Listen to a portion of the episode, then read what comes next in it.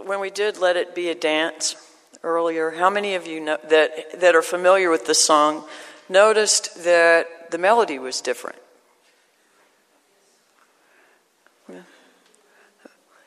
We've been doing it one way for a very long time in this congregation. I inherited that way of singing it, that melody line, from my predecessor, or one of my predecessors. Um, and I picked it up from there and started playing it on guitar. And Susan learned the right music. But I never questioned, but I never questioned the way that it had been passed on to me. So I never even looked at the music to consider whether I was doing it properly or not. I just looked at the words. That reminds me of a story um, you may have heard before. Um, I went into the kitchen to ask my mother uh, how to fix a pot roast. And she, showed, she decided to fix one and show me, and she began by cutting the ends off and, you know, doing the other preparation. And, you know, went step by step and showed me everything. So I went home and I tried to make one myself. And the first thing I did was cut the ends off. And, uh, but it occurred to me that I didn't know what made that step necessary. So I went back and I asked my mother, Why do you cut the ends off of the roast? And she said, Because my mother did. And so we went to ask her mother, Why did you cut the ends off of the roast? And she said, Because it wouldn't fit in the pan any other way.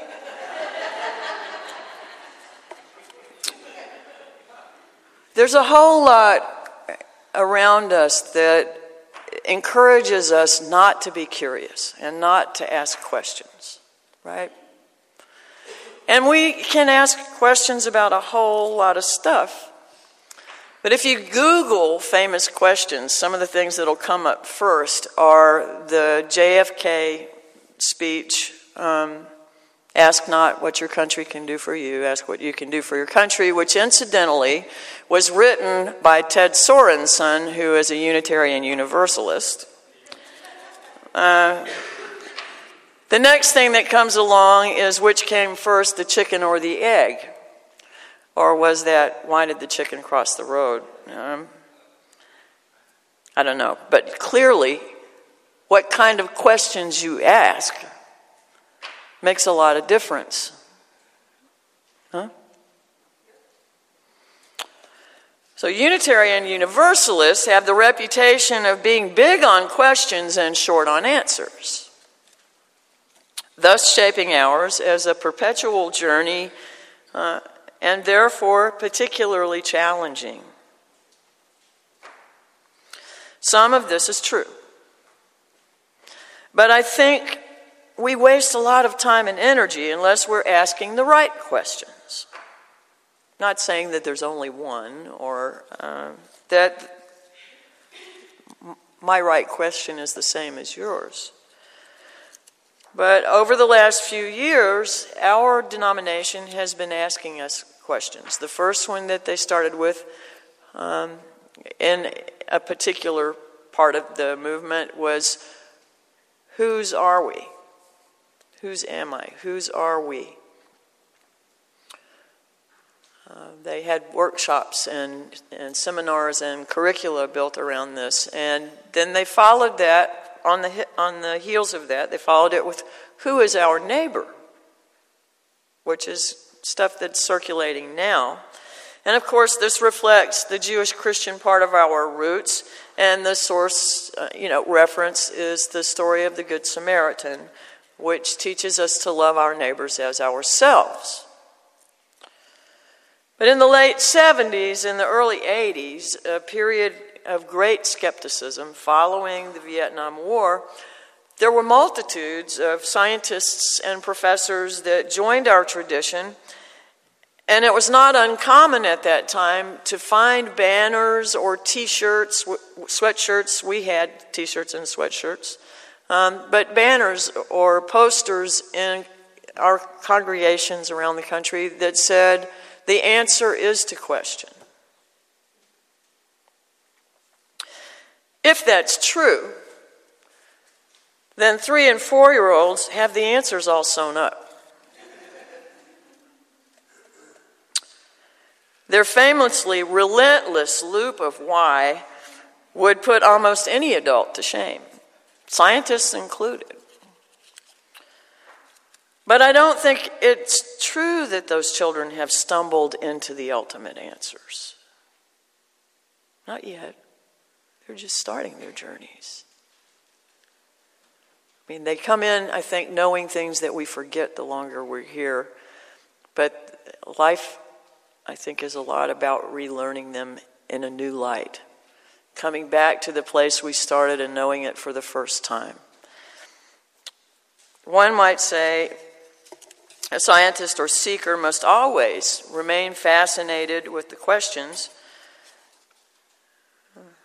but that is only partially true because asking questions without letting them lead you beyond a loop of questions. It's a colossal waste of time.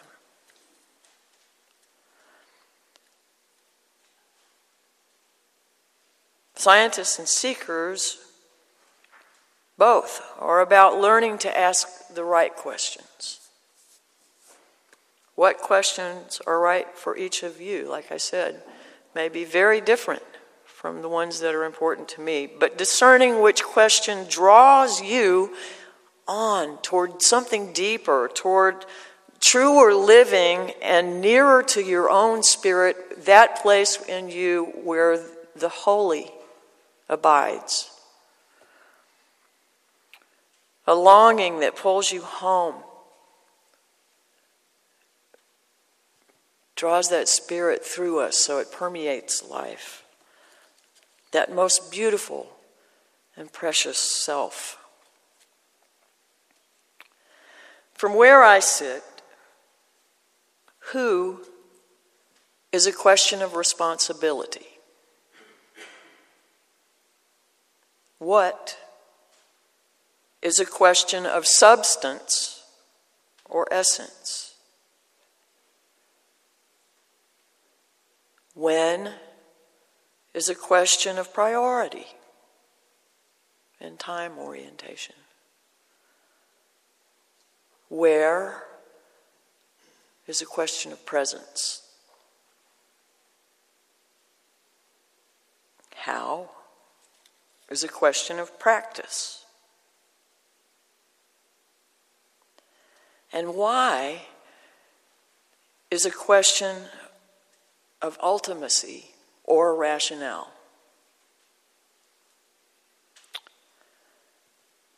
And because I think there's a whole lot that from our limited comprehension is paradoxical and not fully graspable. Ultimacy can't be determined where we are. So I think we can keep asking why, but I don't know that it will carry us. It doesn't carry me anyplace. I'm not sure uh, that it's a satisfying question. It may be one that leads us on. As a child, when I was told, when I would ask why, I was always told because. I actually heard myself say that once as a parent, and I was horrified. But the ones that always got me the most were because I said so. Because was a little more open ended, and I'm afraid that as a child, the results that answer gave my parents were not necessarily the ones that particularly thrilled them. But once upon a time, I went on a sort of a vision quest, seeking an answer to a particular why question, though I can't honestly remember what the question was. The, uh, before the experience was over, I had discovered that why was not my question. that I was asking the wrong question because I found the answers that I sought and they didn't answer the question why.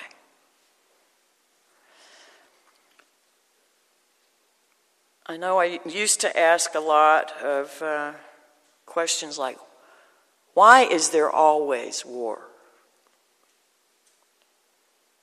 My father and I would debate that one at some length in his den. Or why, when the world has abundant food, are there always hungry people? And why, when the world just has abundance, are there poor? Why should we care? Why do people have to make so many mistakes before we learn? Why, with centuries of language and art and myriad expressions, why can we still never fully know another human being or even ourselves? And why can another human being never fully know us? Why are we here?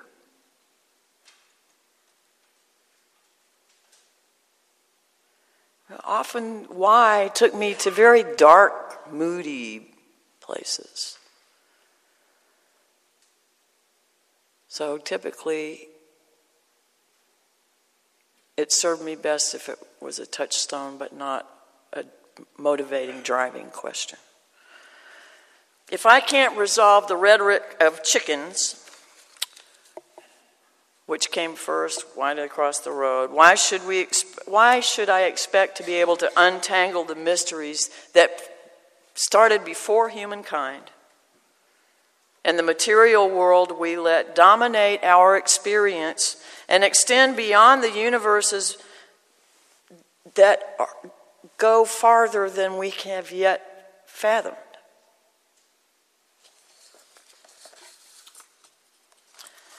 Again, as our two to four year old trailblazers demonstrate, there's no end to this question.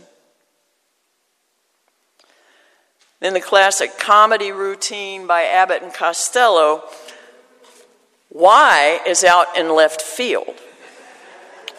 About as far from home as you can get, unless, of course, you're just a spectator. The music in the offertory asked simple questions. If not us, not them, but if now, then when? If not here or there, if not this world, then where? Hillel the Elder, born in Babylon in 10, no, in 110 BCE. One of the most famous Jewish leaders and one of the most important figures in Jewish history is given credit for the ethic of reciprocity which we call the Golden Rule, and in our culture. The way he phrased it, or the way he is accredited with phrasing it, is that which is hateful to you, do not do to your fellow. But it was also he who formulated the question if I am not for myself, who will be for me? And when I am for myself, what am I? And if not now, when? I think they're better questions than why. Who? Responsibility. Who shall lead them? A small child? Who sets the standard? Who are these people? Whose are we? Who am I? Who are you?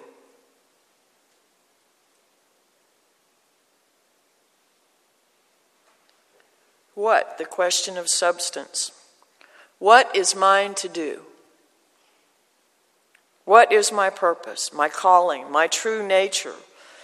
What shall the standard be? What really matters?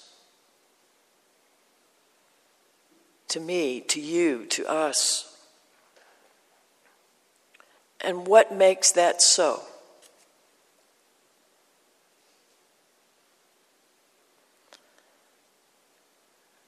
When, I really don't want to go much farther than, if not now, then when. But where, like I said, is a question of presence.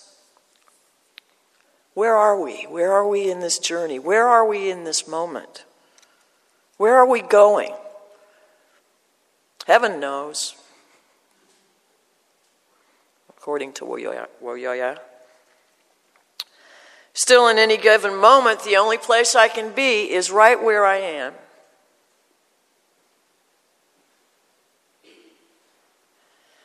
And it's there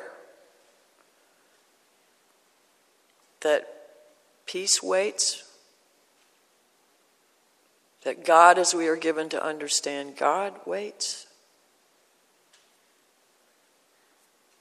This moment. How is a practice question. How shall I live? Seek justice, love mercy, walk humbly with the sacred. How can we accomplish what's ours to do? How do we know what is ours to do?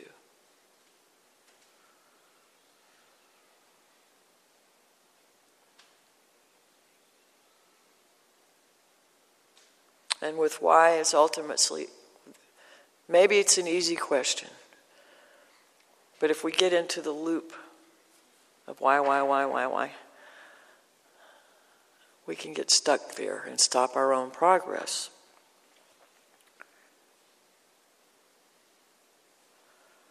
Why should we bother to do the right thing? Or try to improve our character?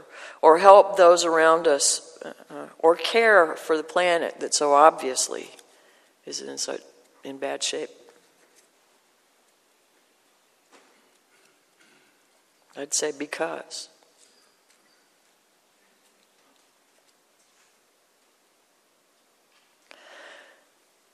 You know what's your truth. You know what you are called to do. You know when you are integrity with that deepest spiritual part of yourself.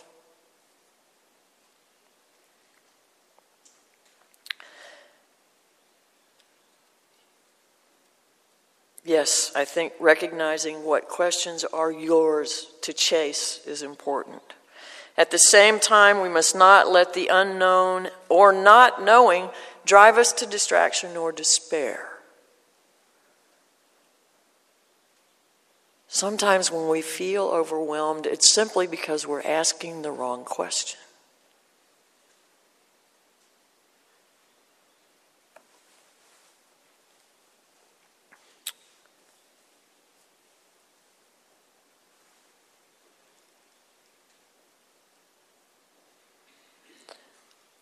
Rainer Maria, Maria Rilke wrote, Have patience with everything that remains unsolved in your heart. Try to love the questions themselves, like locked rooms and like books written in a foreign language. Do not now look for the answers. They cannot now be given to you because you could not live them. It is a question of experiencing. At present, you need to live the questions. Perhaps you will gradually, without even noticing it, find yourself experiencing the answer some distant day.